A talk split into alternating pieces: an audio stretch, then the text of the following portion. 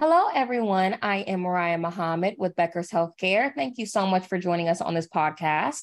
We are absolutely thrilled to be joined today by Scott Davis, Managing Director at Provident Healthcare Partners, and Jake Vesely, Vice President of Provident Healthcare Partners. Scott and Jake, thank you so much for being here today. How are you both? Doing well. Thanks for having us, Mariah. Yeah, of course. Well, to, uh, today we will discuss all things dealing with physician group deals, including any trends, challenges, and opportunities for growth in that space. Um, with that, we can dive right into our conversation today. So, uh, to get us started, Scott, could you please give us some background on Provident Healthcare Partners?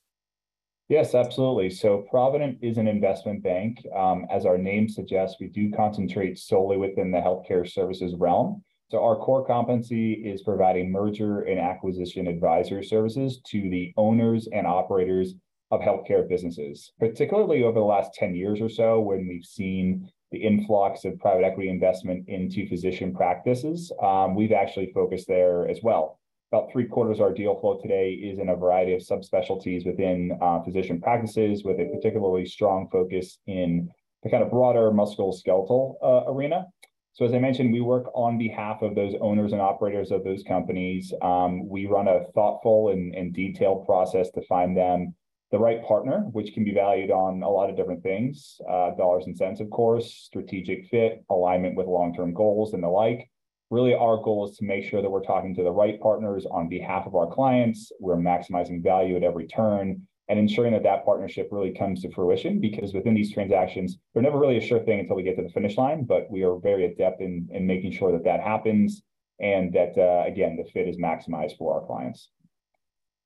Yeah, absolutely. Thank you so much for that background. And physician group deals were elevated last year, but some recent reports point to a slowdown in 2023, interestingly enough. Um, now that we're halfway through the year, in your view, Jake, if you don't mind answering, what are some of the top challenges and opportunities you're seeing in this area? And also, what's surprising you? Yeah, so, you know, in terms of opportunities that we're seeing, you know, the musculoskeletal space, particularly orthopedics and neurosurgery, still remain highly fragmented. And while there has been an uptick in the new number of platforms over the last several years, there is still a significant opportunity for consolidation and even a first mover opportunity in several of the states that haven't undergone PE consolidation yet. You know, that said, you mentioned there has been a slowdown in M&A activity in 2023. And I think this is partially driven by some of the macro concerns we're seeing across the economy and in other sectors. I think groups feel like they may have missed an opportunity in 2021 to transact when valuations were at their peaks. And if they sell today, you know, they think they may be selling at a discount. And I think the reality is in the PPM space, this really isn't the case. Um, you know, valuations have remained elevated, um, you know, despite some of the challenges we're seeing in the macro environment right now.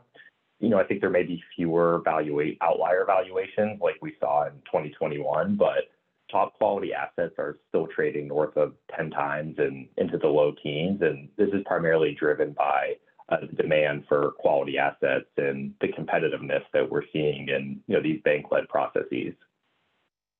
And, and there are definitely some challenges on the lending side, you know, like I alluded to. That said, in, in many of the smaller transactions or add-on transactions, buyers have been willing to utilize up to 100% equity to, to fund these transactions. And on larger deals, you know, groups are getting very creative with structure, whether that be utilizing mezz debt or seller financing, um, and ultimately just trying to find various ways that they can bridge the gap on uh, whether it's funding or valuation um, to make sure that they're able to, you know, still close on these transactions. And I think at the end of the day, buyers are, you know, coming to terms with where rates are at today and you know, this really just isn't preventing deals from getting closed. You know, there's over 20 platforms in the MSK space today and a growing number of private equity investors that are looking to start new platforms. I think there's just simply too much competition for multiples to see significant uh, depression um, because of some of these challenges. And I think in terms of other challenges we're seeing beyond interest rates and at the macro level, um, you know, I think some challenges we're seeing and what we'll continue to see for the foreseeable future is challenges around the labor market and recruiting, um, you know, challenges regarding downward pressure on reimbursement, uh, referral challenges, you know, regulatory and reporting challenges, you know, all of which I think are just making it overall increasingly difficult for independent practices to remain independent. And I, I know we don't have a ton of time to get into each of these issues, but generally, these are several of the key reasons we see groups looking to partner with private equity and other like-minded physician groups to create scale and to be able to succeed in this environment. And, and lastly, you, you know, you asked what is surprising me today, and uh, I think what surprised me and, and you know us as a firm is just a slower pace of consolidation in the musculoskeletal space compared to what we've seen in other specialties. So relative to the number of independent groups across the country, it seems like the pace of consolidation within orthopedics and, neuro specifically are materially behind compared to what we've seen in spaces like ophthalmology and dermatology and GI and, other various uh, you know subspecialties over the years. It generally seems like ortho and neuro practices are a little bit more resistant to PE than other uh, subspecialties of physician practice. You know, a, a, common response we hear when discussing with orthopedic or uh, neurosurgery practices, you know, early on is, you know, they are, they say they already have ancillaries such as MRI or PT and ASCs, or the doctors are happy with where their compensation is at today. And I think, you know, generally some of those responses are just a little bit short-sighted. Um, you know, I think practices really need to think about where they might stand in, in five to 10 years from now with, you know, the increasing number of challenges that independent physician practices are, are facing and, and think through if private equity could help them become better positioned, you know, as the industry continues to face these challenges and, and evolve over time. Yeah, absolutely. Thank you so much for that insight. I think, you know, everything you said is definitely important to note because of its sudden change. Uh, Scott, for you, what are some of the common factors that lead practices to consider transactions, and how are these deals usually structured? Yeah, the first thing that comes to mind in terms of what leads a, a practice to do a deal would be honestly just the day to day burdens of running a business and how those can mount over time and um, become, you know, can be particularly burdensome, particularly for a physician owned business where of course, the revenue generation is through those physicians practicing clinically. Uh, otherwise, the business isn't generating those those profits. Um, so things like you know back office burdens, reporting, compliance, regulatory, day to day management, all these types of things can again mount over time. And ideally, the partner that's coming in is taking you know a large portion of that, if not all of that, off the the plate of certainly the physician shareholders and to the extent there's existing uh, business infrastructure in place, it'd be look to, looking to expand upon that and bolster that. Um, to be clear, we don't necessarily see these transactions leading to mass layoffs and things of that nature. For businesses in the kind of the lower middle market where these deals are getting done, they're actually looking to add capabilities in pretty much all instances. So again, it's about kind of reducing that burden on the physician shareholders while also allowing for the professionalization and expansion of those those capabilities post close. Um, I would also say another factor leading to deals is competition. So whether that be just the local other kind of like-minded groups that you've been competing with for years, um, you know, gaining more ground. Certainly, the influx of private equity investment to the extent one of those local competitors takes on a private equity partner, well, they'll certainly be coming from a competitive standpoint. We're seeing a lot of that take place on a regional basis when it really comes to your front door, prospective uh, sellers start to think, you know, maybe there's something to this and maybe I need to consider a transaction partner. Uh, or even just local hospital and health system dynamics. There's obviously been a consistent and ongoing, uh, you know, battle for lack of a better term, or friction between the outpatient groups and hospitals in many cases, and um, the ability to again bolster those capabilities in the outpatient setting, uh, increase uh, infrastructure will allow you to compete with those larger health systems in a, in a better way moving forward. Um, I would also say uh, the opportunity to bring in growth equity or you know capital assistance is super important for prospective sellers. So there's pretty much always going to be a long list of growth opportunities or you know projects that a practice is looking to take on that you know could be limited or just shied away from for the capital needs that are required to make those things happen. And so lots of times, you know, it's a nice and welcome addition to have that capital partner at your side, ridding yourselves as a physician shareholder of the personal guarantees that come with taking on, you know, debt as a, you know, a truly uh, privately owned business and utilizing the capabilities, but also financial resources of your partner to go out and capitalize on things. You know, an example that comes to mind pretty commonly in the orthopedic sector is you know the development of an ASC, for example. Um, you know, if you're in a state where there's CON requirements, there's certainly going to be regulatory hurdles, uh, lots of legal costs, and then just the actual capital outlay to develop a, a, a location and the real estate that goes with it. Um, those are the types of things that are very much welcomed by a private equity partner in that um, they're you know adept at doing these types of growth projects, but also it's going to yield you know ideally large amounts of revenue and profitability for the combined partnership after completed. Um, and then the final category I'd like to touch on for, for rationale for doing a deal would just be equity value.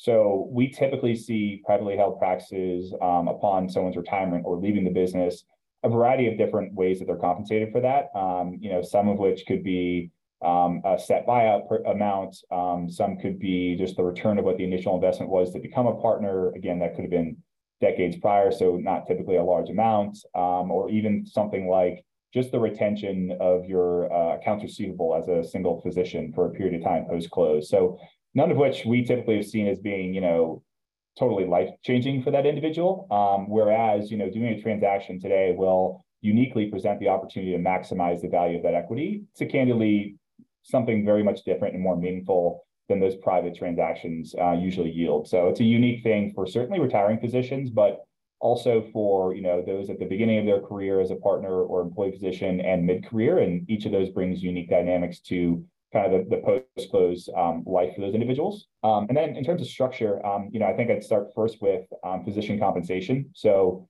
the way uh, adjusted EBITDA is created in these transactions, which is ultimately the number that has a multiple applied to it that creates the enterprise value for, for an asset.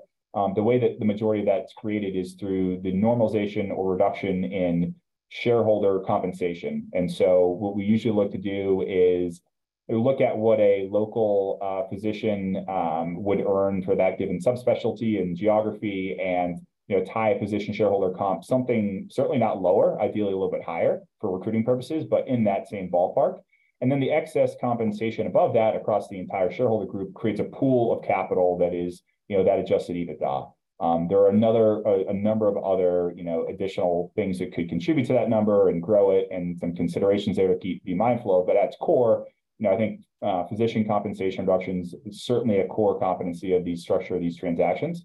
Um, in terms of you know the equity I alluded to before, these physician deals, unless you're someone retiring upon close, you're really going to be expected to roll over or reinvest a portion of your ownership. So for a physician practice, we typically see anywhere from at a bare minimum 25 or 20% of, of proceeds reinvested and usually closer to 30, 40 plus reinvested in the business. And what that means is it's an additional kind of go forward ownership in the broader platform that will be developed.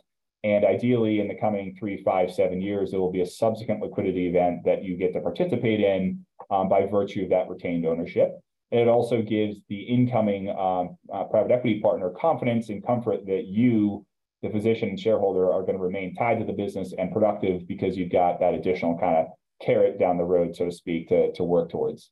Um, I'd also mention that there will be new employment agreements put in place, certainly for uh, the physician shareholders and in some cases employee physicians, but not always.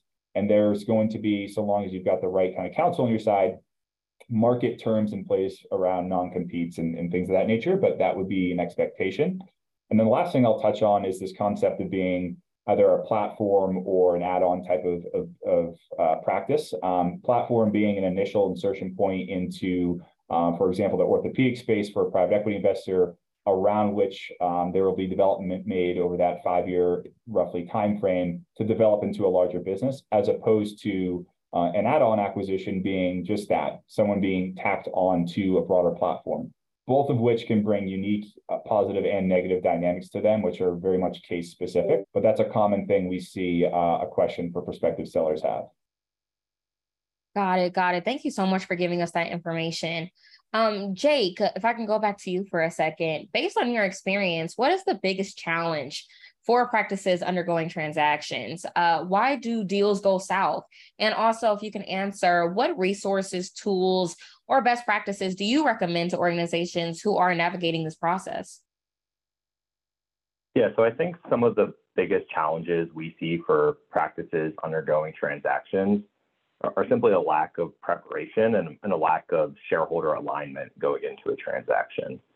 And I think one of the most important things a practice can do is to team up with an investment banking advisor and experienced transaction counsel very early on in the process.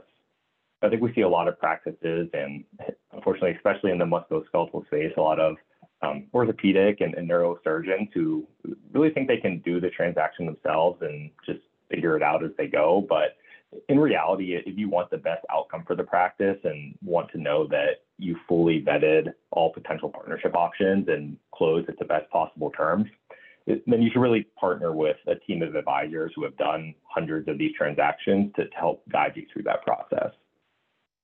And like I mentioned, I mean, really practices should be engaging those advisors as early on as possible. There's a lot of legwork that can be done, um, you know, before entering the market or starting discussions with potential partners. On the banking side, you know, I think that's doing evaluation analysis. So Scott mentioned how some of these transactions are structured earlier, but really just making sure each partner fully understands how their compensation could be structured and inversely how that affects the valuation of the practice. And more importantly, there is making sure they're comfortable with um, you know, that proposed structure and that there's alignment between the partners prior to going to market. In, on, on the legal and PAC side, um, you know, that's understanding if the practice needs to do any restructuring, um, you know, or any other uh, legal changes to align with the, the, compensation structure that we just alluded to. Um, you know, there's also reviewing legal documents uh, and payer contracts to understand if there's any uh, consents required, um, understanding the licensing and certificate of need requirements. Um, you know, there's a lot of other nuances as well that you know the practice should get ahead of you know prior to formally entering the market. Um, you know, I think beyond that, you know, just more broad decisions. You know, what does leadership and the approval process look like for the practice when you start to go down this path? Uh, what will the plan be for retiring partners or partner or associates that are on partnership track? Um, you know, all these various, you know, decision-making processes um, that will inevitably come up during due diligence, if not earlier. Um, you know, the practice needs to be aligned and have a well thought out strategy on, on how to approach these various issues. And, and as to why these deals go south, I would say the number one reason we run into is the decline in financial performance. So getting an attractive valuation at the LOI stage is great, but the practice performance needs to follow, you know, throughout due diligence. And a, vicious cycle that we hear about all too often is, you know, practice signs an attractive LOI with a potential buyer, and you know they haven't done a lot of upfront prep work. Um, you know, then they receive very detailed request list, um, you know, from the buyer and their third parties, and you know they start to get overwhelmed handling these requests they oftentimes don't have an investment banker to help them manage these requests. And as a result, they're, spending less time practicing medicine, which causes the financial performance of the business to decline accordingly. You know, from there, the buyer ultimately proposes a retrade of the deal, and the sellers end up either walking or having to accept a, a new, you know, uh, deal at a much lower valuation.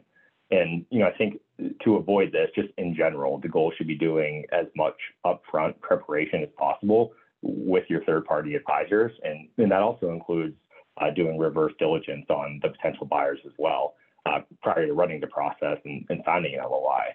Uh, so that when you do sign that LOI and enter into exclusivity, you're closing as fast as possible, and you know, the third-party advisors are handling the, the bulk of the diligence work streams so that the physicians can focus on you know the day-to-day operations of the practice. Yeah, thank you so much, Jake, for giving us that insight. I think everything you said will definitely help our listeners in this area for sure. Um, Scott, before I let you both go, the last thing I wanted to ask you is how can a successful transaction ultimately support independent practices, their growth, and their care delivery in general? And also, can you share any success stories among Provident's partners? Sure. Yeah, I think there's a number of ways to try to measure that. A few ideas come to mind. Uh, I mentioned earlier some of the reasons why uh, people consider a transaction, with the first one being just kind of day-to-day lifestyle, work style. Um, and that is, you know, are they trying to rid themselves of some of that kind of daily management and the burdens that come with it? To the extent that is a goal for uh, shareholder physicians, taking a look back, uh, you know, post-close after a reasonable period of time, has that come to fruition? You know, are they are they able to focus more on their clinical duties where they prefer to be? Or if the goal was to transition more towards admin and away from clinical, has that been facilitated? So I think that work-life balance is one way to look at it and have those goals been fulfilled and achieved. Um, I would say uh, just more generally the growth of the business, right? So pretty easy way to measure if things are going according to plan is our revenue and profits up, right? That's going to be measured daily, weekly, monthly, annually, and you can see that pretty clearly. Um, one kind of offshoot from that that's particularly um, you know attractive in one way where private equity partners look to drive value longer term would be actually on the payer contracting side. So you know growth doesn't have to just be more physicians seeing more patients. It can even just be, you know, where the, the payer rates apply to that same book of business you do today. And naturally, if that goes up by five or 10% through additional resources and contracting capabilities, well, the revenues are going to soar as a result. So um, that can be, albeit a little bit longer term, usually in nature, a way to measure things as well from a growth standpoint. Um, I would say for kind of patient satisfaction or care delivery, um, you know, to the extent the diversification of service offerings was a goal, um, making more of kind of a one-stop shop for whatever that kind of, uh, you know, care modality is, um, is something we typically see, and to do so also in the outpatient setting. So the example I gave earlier around a potential growth uh, uh, avenue was the development of an ASC. So not only does that create, you know, better outcomes um, for the patient, um, lower hospital readmission rates, but also cost savings to the overall system and profits for the business. Um, to the extent those types of things have, have happened, you can certainly, you know, rest assured that clinical qualities have, have gone up and you can do your best to measure those things through certainly the outcomes, as I mentioned, but also um, patient satisfaction scores as well. That would be a very good way to kind of measure things a little bit longer term in nature um, as well. And then also, I would say uh, the equity value. So longer term, as I mentioned before, there's going to be a reinvestment into the business that at some point in the future, when your partner looks to um, divest themselves, of the ownership, um, there'll be a subsequent event. And, you know, has the value of your equity gone up from the initial transaction? Has it stayed the same? You know, God forbid, has it gone down? Again, another way to really gauge as to whether this partnership was fruitful um, and kind of achieved its goals. Uh, in terms of examples, you know, as Jake alluded to, we've done over 100 physician deals, so we could go on and on probably about these. And I was just thinking today, there was one deal I did uh, back in the 2019 timeframe that I've seen go through that kind of second liquidity iteration, which I thought could be a valuable uh, example here. And that is a group called uh, Southeast Gastro. It was a uh, gastroenterology practice of about 20 physicians.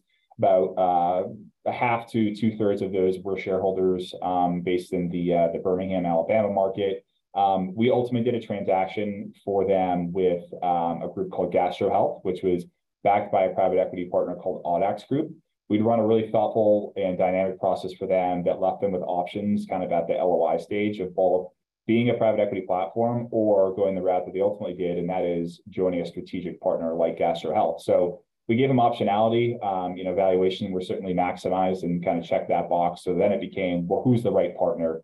Um, you know, Gastro Health had done a really great job of developing their platform in the state of Florida, but specifically only the state of Florida at that time. They were looking to move to other regions. This was their first foray, um, certainly in Alabama, but outside of Florida more generally. So it gave our client, um, you know, the value of a platform type of dynamic, but also um, some of the autonomy that comes with being, you know, certainly a regional hub and not, you know, right next door to the the ultimate partner.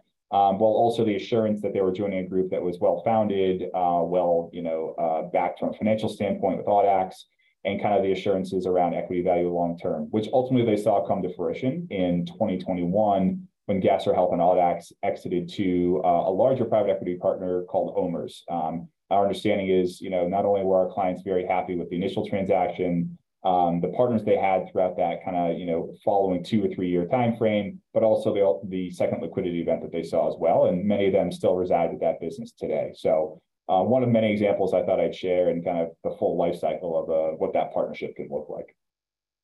Absolutely. Thank you so much for answering that last question. Uh, Scott and Jane, thank you so much for being here today uh, for this discussion. It's been a pleasure speaking with you. We really do appreciate it. Thanks for having us. Of course. And I also like to thank our sponsor, Provident Healthcare Partners. You can tune into more podcasts and virtual events from Becker's Healthcare by visiting beckershospitalreview.com.